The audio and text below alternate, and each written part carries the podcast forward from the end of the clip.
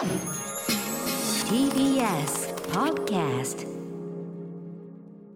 生放送でお送りしている明日のカレッジ金曜日。今日は、えーいつもの、えーライターのた武田砂鉄さんがお休みということで、えー TBS ラジオ記者の澤田大樹がお送りしています、えーここからはニュースエトセトラ今日は、えーコラムニストの榎戸一郎さんにもここまで残っていただいて1週間のニュースについて話していきたいと思います、よろしくお願いしおます。願いします。まあいろいろあると思うんですけど、なんですか、今日、今週。まあ、ちょっとその前にあのえ短く触れたいのがあの、はい来週じゅ12日にあの番組でイベントをやる予定だったんですが砂鉄さんがあの新型コロナウイルスに感染したということで、えー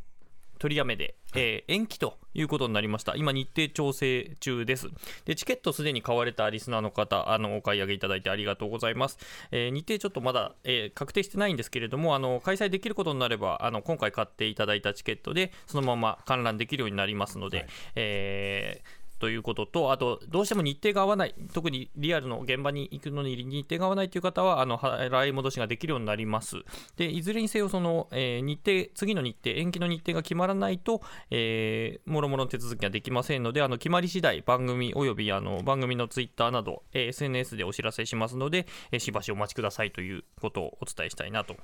思っております。この大変ですねはい、そうなんです。榎戸さん、このリスあのこの番組のヘビーリスナーと、ヘビジスです。はいはい。よくこのコーナーめっちゃしていただいて好きあありがとうございます。た時々もうここだけ聞くことありますね。ありがとうございます。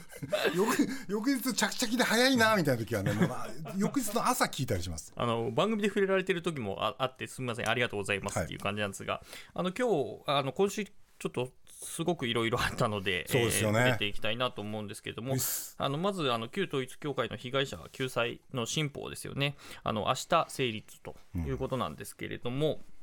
あのここの救済法をめぐってあのやっぱ先週末から週明けにかけて与野党ずっと協議を実は水面下で継続してまして、はい。あの週明けの月曜日に与党側が野党側に対して修正案新たなものを示してきました。でそこではあの自由な意思を抑圧しないようにしろししようというような配慮義務を怠って、えー寄付を勧誘して、えー行政の勧告に従わなかった法人の名前を公表しますよっていうこととか、あとは法律の見直し規定について、施行後あの3年で見直しますよっていうのを2年に短縮するなどの、まあえー修正案というのが提案されたんですね。だこれに対して、その立憲民主党の岡田幹事長、あの会談の後で、60点を合格とすると、40点か50点ぐらいにはなった。で、あと10点だというふうに月曜日にはおっしゃっていたと。で、これを審議するためには、えーじもう十分な時間が必要ですよということも、あの会見で言ってたんですね。ただ、その与党側は、もう何としても会期内、つまり明日土土曜日、10 10日までに、えー成立させたいという気持ちがすごく強くて、えー日本維新の会もあの修正協議に、えー関わってたんですけれども、このしあの与党から出された修正案をもって、まあ、賛成に傾いているという状況になった。で、そこで立憲側は、えー岡田幹事長が自民の茂木幹事長と一緒に、えー会談して、えーこの配慮義務の中に十分にという、え3文字を付け加えるということで、一応折り合ったと。十分に。はい。ということなんですね。えーで、それによって、まあ、会期内の成立が、えー決定的になって、えー衆議院では29年ぶりの土曜日国会になるということで、明日も国会があると。あ、土曜土曜出勤、出勤になる。出勤になりますね、はで衆議院で29年ぶりで、参議院が、えー9年ぶりっていうことなんですけど、これ、9年前に何やったかっていうと、あの特定秘密保護法がちょうど通った時で、それで連日の終夜国会になっていて、えー土曜日に最終的なあー、まあ、成立を見るっていうことなんですけども。あの時ほど暑さない感じですよね。まあそうですね、あの時ちょうど僕も記者として、はい。本当に連日深夜までいたんですけど、あのまあ、その時ほどではないけど、まあ、とにかくまあ終わらせたいっていうことは、あの時もこの時も変わらない気持ち、あの政府側のっていうところはありますよね。配慮と十分に配慮っていうのは、どう違うんですか？っていうところが、まあ、そこそこ問題になってくるわけなんですけども、まあ、あの、修正に、まあ、賛成した野党側は、それはその後、じゃあ、その、一応合意しましたと。いうことで、今週の質疑、今週からまあ事実上の質疑が始まったということで、まあ、そこはどういう質疑をしていったかっていうと、この配慮義務について、立憲民主党の長妻政調会長、あの、今週のその委員会の中で、まあ、生活の維持を困難にするっていうのはまあ条件の一つになっているんですね、配慮のところ。で、その場合、どういう状況ですかと聞いたと。それに対して河野、えー担当大臣はあの、まあ、例として借金をする場合っていうのがまあ一つありますよと。で、その他に民事執行法が関わりますと。で、この民事執行法って何だということを長妻さんがあ説明するんですね。で、民事執行法を見ると、つまり差し押さえを禁止するということであると。で、これはどういうことかっていうと、生活が立ち行かなくなるほどの差し押さえはできませんよということですよねと。民事執行法が規定しているのはと。でつまり、まあ、せそれを差し押さえちゃうと、もう生活できなくて路頭に迷うというようなレベルはの献金はダメだよと。いうことなんですね、ということを一応政府に確認していくわけですね。で、その基準となっていくのが、えー可処分所得、自由に使えるお金の4分の1以上。つまり、えー4分の1は残しとけという規定なわけなんですね。っていうことを、これ、この1ワードから広げていくわけですね。あこの河野さんはあの民事執行法しか言わないわけですね、うんね。だけどそれはどういうことを示唆するかっていうのをあの長妻さんがどうぞ紐解いていくわけですね、でそれでっていうことですよねって確認をしていくっていう。あ、なるほど。ような質疑が今週あって。で他にもその正体を隠して勧誘してから後から献金させますと。でそれマインドコントロール下に置いてから献金させますっていう場合もこれも配慮義務違反ですよねっていうのを確認してそうですと。いうこと。だからマインドコントロールっていうことは言葉はその条文には入ってないけれどもあの質疑の中でそれを確認していくと。いうようなことが今週く繰り返されたんですね。でまたあの立憲民主党の柚木議員も、はい。えー今週の委員会の中でそのあの実際の裁判ではこのそうは言っても条文には書いてないわけだから答弁通りになるかどうか分かんないですよねうん認められない可能性もありますよね。うんと。なので施行後にその法律の見直しを検討するっていうことはまあ3年を2年にっていうことはあったけれどもそれだけじゃなくて運用状況を含めてちゃんとチェックする検討会っていうのを作るべきじゃないですかっていうことを聞きました。でそれについてはあの河野消費者担当大臣はいや検討が必要だという考えはその検討会が必要だという考えはその通りですということで何らかの検討会をしっかりやっていきたいということで検討会っていうのを作ってその法律がちゃんと運用されているかどうかチェックするっていうことはしましょうと。いうことは政府の答弁を引き出した。で、これは今日も質疑、参議院に移ってますけども、今日の質疑の中でも同様の答弁が出てきているということで、その立憲とか維新は、そのこの法文でどこまで読み込めるのかと、実態の具体例とどうすり合わせられるのかっていうのを、今週の質疑で本当に一個一個潰していっているっていうような状況が見て取れました。だからすごく国会の質疑大事だなっていうふうに思いながら、今週は取材してます現地。をちゃんと取っていかないと。っていくっていうことですね。条文だけだと全然読み込めないだろうと思ったことも、いや、ここまではあ政府も認めますよっていうことで、そういう地ならしをしていくと。その引き そこから引き出していく過程がすごく面白かったですね。あそうですね。あのこの1ワードに食いついてそこを広げるっていうことですよね。あのだでもこれは国会質疑のすごく大事なところだなというふうに思いながら見ていました。であの二世元2世信者で、えーまあ、宗教2世の子どもの救助などを訴えている小川さゆりさんという仮名で、あの活動されている方がいるんですけどもその方があの今日の参議院の消費者問題、えー特別委員会に参考人として、あの当事者が本当に、えー国会の現場に出られました。でその冒頭なんですけども今回短期間で新法を作り上げてくださった政府、与野党、官僚の皆様に心から感謝いたしますと。感謝を述べた上で、まあ、ご自身の体験ですよね。あの幼少期から学生にかけて、まあ、貧しい暮らしを、まあ、両親があの旧統一教会の信者で、えー暮らしを強いられたと。で、親戚からの小遣いとかお年玉をもらっても没収されたり、で学生時代に200万円のバイト代をしたんだけれども、それも巻き上げられたりしたというふうな、あのかなり深刻な、あの二世信者の窮状っていうのが語られました。で、その上で、この法案の課題として、えーこの新法が本当に裁判で実効性を伴うのか検証していただきたいと。まあ、これさっきのあの質疑とも関わることなんですけども、でかつその見直しの期間が2年まで来たけれども、これを1年にしてほしいと。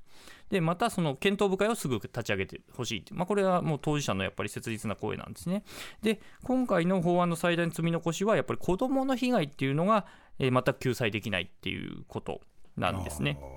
なので、その子供の側が、えー両親が信者だった場合に、いやどうやって、えーその苦しさを伝えていくかってことはなかなか難しい、つまり親には相談できないっていう。さっきの差し押さえみたいなことは、家単位ではあるかもしれないけど子供が親から被害を受けてる場合はそれはもう本当にあの触れないですもんね。そうですねだどどこに訴えたらいいんだって、だからそのルールは若干入れてはいるけれども、それを実際に運用するってことはほぼ無理だろうっていうのは、ずっとこの間の審議では言われていて、じゃあ、子どもの救済をちゃんとしてほしいと。で、今回の被害者救済法案は、あくまでも献金の問題を解決しようとするものであり、問題はそれだけでは全くないというふうに、あの小川さんはおっしゃっていて、残ったか課題についても、そして統一教会の解散についても議論を続け、早急にご対応いただきたいというふうに今日述べてたんですよね。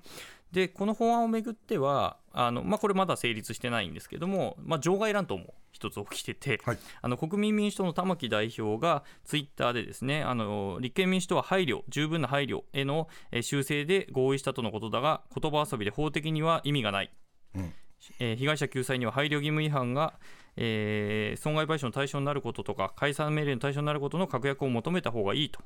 いうふうにツイートしたと。でこれに噛みついたのが、まあ、交渉当事者、あの与野党協議をやってた、えー立憲と維新ということで、維新の青柳議員は、えー与野党協議にも参加せず、早々に法案修正を諦めて、与党になびいた側が、最後まで戦い続ける側を上から目線で言葉遊びなどと揶揄する姿勢は感心できないと批判。はいでお岡田幹事長ですね、立憲民主党の岡田幹事長は、えー現行法でも民法を含めて数百の法律で十分との文言が使われており、もうこの文言には法的な意味があることは明白だと指摘した上で、えー法律は法文と、えー実態の運用の積み重ねの中で実効性を高めていくものであり、現時点で法文に意味がないとするのは真に必要な被害者救済に向き合わない姿勢と言わざるを得ないと、ばっさり強く、えー批判。怒り方の芸風の違いがありますね、はい。二人ね。まあそうですね。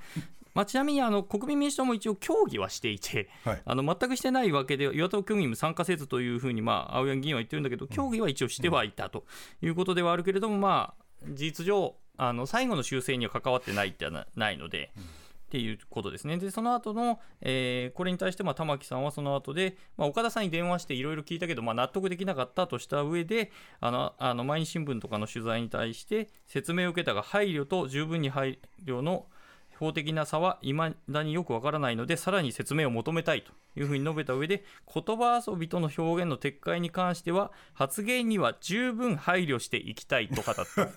これも完全に揶揄しているとしか思えないような表現になってますね。で、この、まあ、旧統一教会問題をめぐっては、あの文科省と厚労省があの質問権っていうのを使いますとはいいうことをずっと言ってました。で、質問を送付してたんですね。で、文科省の出した質問への回答は今日が期限でして、あのまあ、昨日の時点で報じられてたんですけど、教団側からその段ボール10箱分の 返信が来たと。いうことで、あのその中身についてはあの今日の午前中の時点でのあの長岡文科大臣の会見の中ではまだ届いてないのであの中身については言えませんっていう話だった上であと国会の質疑の中でもあの今後の、えー執行に関わるので、えー来たとしても中身は言えませんというふうに副大臣が喋ったりはしてました。で一方のその養子縁組についてこれはさっきの文科省のに関してはそのし統一教会っていうあの宗教法人を管轄しているのがまあ文科省文化庁なので、まあ、そのに関わる質問だったわけですけども厚労省が質問しているのは養子縁組を教団がすごく複数の信者に対してどうも斡旋してたんじゃないかっていうぐらいものすごい数のえー養子縁組が教団関係者の中で行われていると信者の中で行われているというところに対して東京都と一緒になって質問を出していてでそれはあの週の頭ぐらいにも返ってきててでそれについてあれこれ見てたんだけれども今日加藤厚労大臣あの記者会見の中でさらに確認を要する点があると。さら問いしますと。い。うことを言って再質問状を今日送ったと。い。うことでこれも締め切りが、えー今月の19日ということで国会はあの明日で閉じちゃうんですけど、まあ、この問題自体は全然終わってないということが、まあ、あの行政的にもあるということです。これずっとあの年の瀬にずっと続いていく話なんですか？越年するような話。越年は可能性あると思いますね、あの少なくともあの文科省のが10箱来てるっていうことなんで、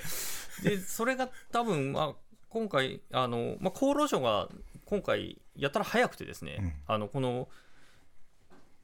養子縁組問題って、割と出たのが後だったと思うんですね、NHK がた確かスクープ、クローズアップ現代がスクープして、でそこからあの出たんですけど、その数日後にはすぐ質問状を送るっていう風になっていて、ですね加藤厚労大臣がすごい動きが早いんですね、はい。今回。なのでで、即もう来て、今週の頭に来て、週末にはもう再質問状っていうぐらいバッと言ってるので,、でそうなってくるとあの文科省の側も質問来てこれ返さないままなのっていう話にもなる可能性があるわけですね、厚労省があんだけ機機動力持って動いちゃうと、そうなってくると、やっぱり文科省も出さざるを得ないんじゃないかなっていうふうには思うので、まあ、その10 10箱分の分析にどれぐらいかかるかわからないですけれども、何かしらの対応はせざるを得ないだろうなというふうに何は思そうれって言ってんでしょうね。この量何っていうふうには言ってるとは思いますね。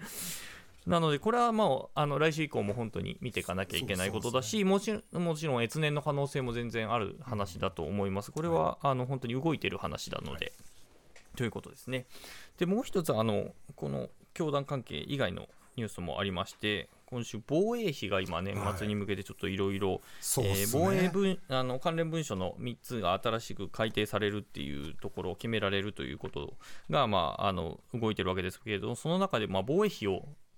増やしましょうという話が出ています、ことれはでかいいうことです。そうですねあの抜本的な強化に向けて、あの岸田総理、月曜日の夜に、えー鈴木財務大臣と浜田防衛大臣を、まあ、官邸に呼んでですね、えー指示を出しましたとで。来年度から5年間の防衛費について、これまでの1.5倍の水準に当たる総額およそ43兆円を確保すると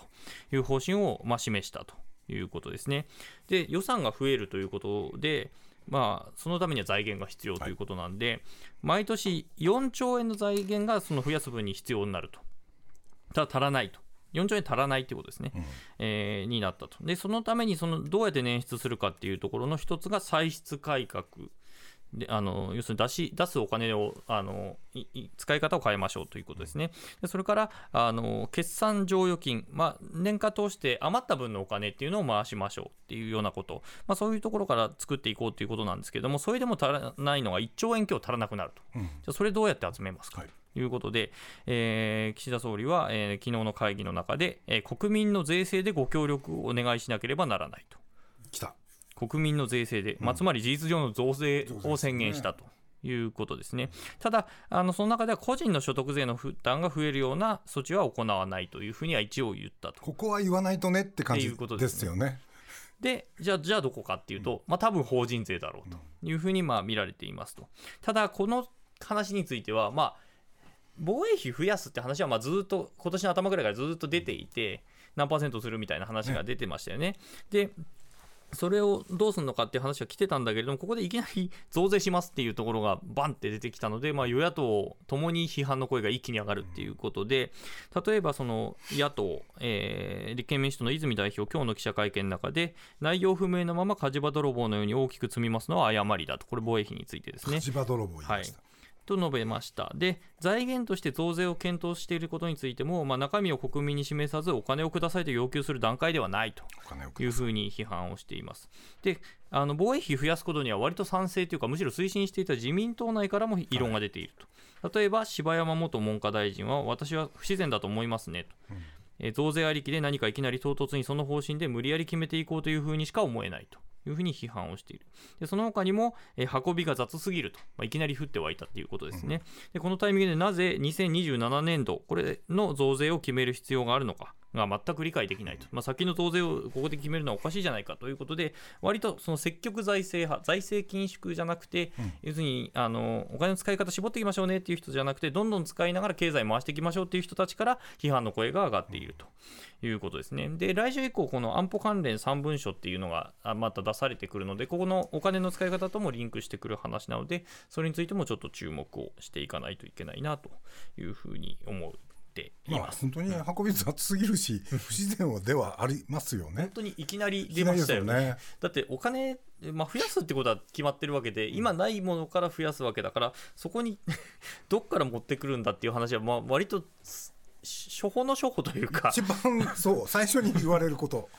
だそこをじーっとこの1年間、むしろ根回しししつつ、うん。やんなきゃいけなかったはずなのに、それがいきなりボンっていう、増税でって言われると、えってなりますね。あと歳出改革っていうのもどっかお金削るわけですよね。はいそれもなかなか心配なんもありますそう、よね。どこから削るのかっていう問題はありますね。ねで、今日とかも、その子供のえー子育て予算を増やしてくださいっていう議員たちが、まあ自民党の中にもいて、その人が総理に行って、あの申し入れに行ってるんですね。あのまあ、防衛費だけじゃなくて、そっちも増やしてくださいよということを、まあ、それも当たり前のことだと思うんですけども、だからじゃあそういうことをやっていくとじゃあどっから持ってくるんだ問題が来年の予算に全部つながっていくということなのでこれはやっぱり来年の通常国会もしっかり見なきゃいかんというところにつながっていくというところですね。はいじゃあここで、えー電車の情報です。関東地方の電車の情報をお伝えします。人身事故の影響で東京駅と高尾駅の間の上下線で運転を見合わせていた JR 中央線の快速電車は先ほど運転を再開し遅れが出ているということです。えー時間を確認して、えー見てください。以上、電車の情報をお伝えしました。ということで、ということで、あ最後にあの、はいもう一つあのコロナの話あはい。をちょっとしようかなと、まあ、毎週このコーナーあの必ず触れるようにしててあんまり一時期感染者が減っていてテレビで触れなかったので触れようと思っていたらあのパーソナリティの佐哲さんがあの感染ということで割と本当に身近なところに、ね、あのま毎週あの来週もご安全にご無事にっていうふうに、えー送っていた佐哲さんも感染したということでやっぱりもう本当に近くまで来ているなという感じもまたしているんですけども毎週あの厚労省のアドバイザリーボードという専門家のあの分析の会合をいつも取材をしていまして、今週も水曜日にありましたということで、まあ、先週と今週でどのぐらい増えて、どのぐらい減ってるかっていうのを見ながら、感染状況をそこは見ているんですけども、えー先週、今週比でいうと1.06倍ということで、ほぼ変わらないというか、横ばい状態ですっていう状況なんですね。ただ、一部の地域では実は増加傾向が継続しているところがあるということで、減ってるところとそうじゃないところで、北海道とかは減ってきているというか、まあ、一時期すごく高かったのではい、なので今減ってきてるんですけども、あの増える幅が大きいところはどこかというと、首都圏とか関西圏ということで、まあ、実際あの、さっきニュースの中でも、こ今日が1万数千人で、まあ、先週より2000人以上増えているっていうようなところもありましたけども、まあ、特に増えているのが高齢者の陽性者がどうも増えているということで、注意が必要だという声が上がっていました。で、今週のそのアドバイザリーボードですごく興味深い資料が出てきていて、大阪府が提出した資料なんですけど、あの新型コロナのあの重症化率とか死亡率っていうのを、えー直近のやつを見ていると。あのデータで見ると、第6波以降、大きく低下しているということなんですね。で、第7波、今年の夏とかに感染してた人たちですけれども、その人たちの60歳以上の致死率、大阪府のものなんですけれども、これが0.75%。で季節性インフルエンザの同じ60歳以上の致死率が0.55%で、これ、接近してきてますよと。だから、インフルエンザ並みに近くはなってきてんじゃないのかというデータが、まあ、大阪府から示されたと。まあ、数字だけだけどおもっていう。軽症化っていう言っていいのかどうかちょっと難しいところですけど。っていうところですね。じゃあこれ専門家の、まあ、ある種トップの脇田さんあの感染研の脇田座長なんて言ってるかっていうと、まあ、委員から賛成反対といった反応があったわけではなくあくまでもまあ提言として受け止めたということですね。まあ、このコロナという病気自体がすごく難しくてつかみどころがないところがあるんでこれだからこうとは言えないっていうことを、まあ、あの会見でもおっしゃっていて。アドバイザリーボードとしては感染症法上の位置づけを議論するとかいうことではなくて、まあ、どういった施策が必要なのかっていうのを一個一個見て観点で、えー検討を進めていくというふうに述べていますということでした。僕は今毎晩ぐらいに、はい。ここちょっと休みが入ってるけど、はい。ワールドカップを見ていて、はいはいもう満員のびっしり埋まったところで、ママスク誰もしてなくて、はい。ちゃんとあの歌を歌い続けていて、そこから、まあ、日本人のサポーターもちょっと前でいっぱいいたわけじゃないですか。ほいであの人たち帰ってくるんだよねって思ったりして。だから帰ってきた時に見えるうん例えば東京のはい。羽田空港から降りたりね成田から降りたりして東京の景色ってどういうマスクってどう感じるかなとか、それからなんかやっぱりでもやっぱりこっちに帰ってきたらマスクしたりして、そのねやっぱり気をつけて暮らすっていうのがまあ多分こうなんかコモンセンスみたいになってるから、やるんだと思うけどそこのギャップ感っていうのはまあ僕海外のスポーツ見るといつもアメリカでもこんなにみんなあの観客が普通になんかめっちゃうなんか叫んだりしてる、はい絵を見たりしてで今は自分がこういるのとね、なんかその本当になんかギャップ感すごいいつもありますね。そうなんですよね。だから、えー例えばその岸田総理とかも海外に行くと、マスク外すうんっていう感じなんですよね。うん、だからあれに国内ではっていう感じもあるしっていう。ねなんかそういうこうなんか使い分けみたいなことに、まあ岸田さんもそうだけど、僕たち一般の人でも海外行く時とうちにいる時とか、はい。なんかそういうなんか外とうちで使い分けるみたいな感じにやっぱなんだってそれはそこら辺のロジックは自分でどうしてんのって、でもちょっと思ったりする。まあ、逆にく国としてもういいよっていう風な感じになるのかっていうところはまあずっと言われていて、まあ、岸田さんとかもね外とかでは外していいよとかっていう感じだったりもしますしね。で一方でそのまああのインフルエンザの今からからのシーズンもありで花粉症持ちは花粉症持ちで 私も年明けたら花粉症持ちなので普通にあのコロナあろうとなかろうとマスクはしてるっていう状況もあったりもして、僕も前からそうなんですよ、インフルエンザのワクチンもずっとコロナ前から必ず打ってたし、やっぱそれなんかひやっぱり僕スポーツチームと関わってたりするから、はいはい。あの移したくないっていうのがありますよね。すごくある,、あるんでねそうなんですよ。ね自分のためっていうより人のためなんだよな。まあ、そうなんですよね。だから今日もその分科会であって、やっぱりそこでもワクチンの話も出ていて、まあ、打った方がいいっていう、つまりまあ自分自身の感染も当然、あのワクチン打つと、えー重症化しづらいっていうのは、あのかかりにくいワクチンではなくて、重症化しづらいためのワクチンではあるので、っていうのもありつつ、これからやっぱり規制の時期になっていくっていう